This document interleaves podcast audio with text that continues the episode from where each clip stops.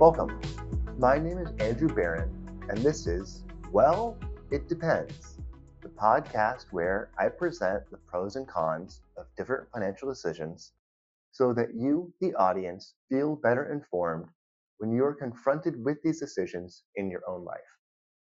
Well, It Depends is sponsored by my firm, John G. Ullman and Associates. We are a team of financial planners, research analysts, tax specialists, and support staff, all working together to give our clients a comprehensive experience.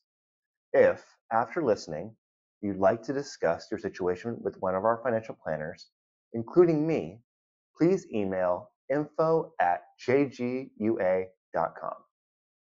In this episode, I asked the question Should I be worried about my online privacy? But before we begin, a short disclaimer. This is being recorded on December 20th, 2022. The contents of this podcast are strictly for informational purposes only, and nothing said should be taken as investment, tax, or legal advice. Any strategies discussed may not be suitable for listeners specifically, and so we strongly encourage consulting with your advisor before implementing any strategies to ensure they meet your individual objectives. Getting into it. Should I be worried about my online privacy? Well, it depends. We live in a digital world, and in fact, you are very likely listening to this on a digital device. And you probably do many other things online too. Shopping online has become very commonplace, and many people manage their bank and other financial accounts online. And the reason for this is convenience. It's very convenient to manage your bank accounts, get holiday shopping done, and watch a financial YouTube video all from one device. But each of these login and accounts present an opportunity to have your data compromised. Many attacks come from letting our guard down or being careless with our information. But what can you do to help? First, be on the lookout for anything out of the ordinary. You should know that the IRS will never demand gift cards for any tax liabilities, and most legitimate businesses also prefer traditional payments of cash or credit cards.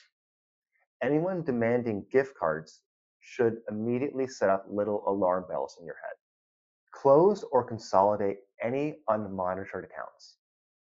If you have many outstanding accounts, it can be difficult to keep track of them all. And while it may have made sense to have it originally opened, it may not anymore, especially if it's unwatched. This is because software can directly target accounts that are unmonitored or inactive. Use a strong password.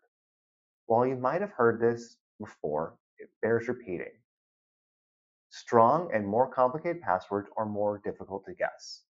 And while you may originally think this has to look like a cat walked across your keyboard, instead, you can string together a list of seemingly random words, such as suitcase, snow cone, door. While these are random words, they are often easy to memorize and it is difficult or near impossible to guess. Also use a password manager. Because we have so many outstanding accounts, it can be impossible to memorize all of these passwords. Instead, use a password manager, such as the automatically built-in ones on many late model cell phones. Many companies offer additional layers of protection beyond the simple login and passcode, such as having a secret word to a special question. The question itself may be along the lines of, what is your mother's maiden name?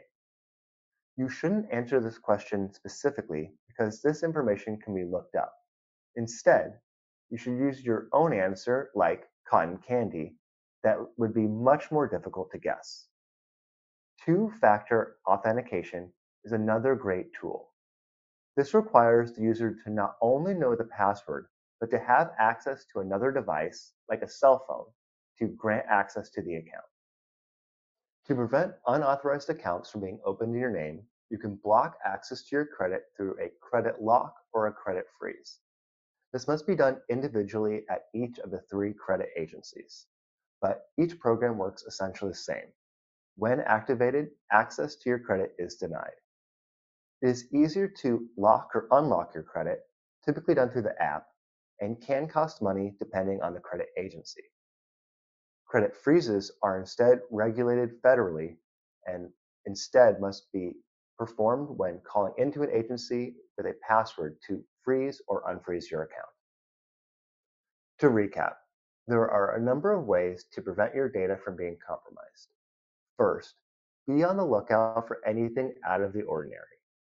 If something feels a little wrong, it's okay to take your time and verify before proceeding forward. If you have any unmonitored accounts, you might want to consolidate them to accounts you do watch. It's good to use technology such as two-factor authentication and secret passwords to prevent the likelihood of your accounts falling into the wrong hands. Credit locks or credit freezes can prevent accounts from being opened in your name without you knowing beforehand. So, to answer the question, should I be worried about my online privacy? Well, it depends.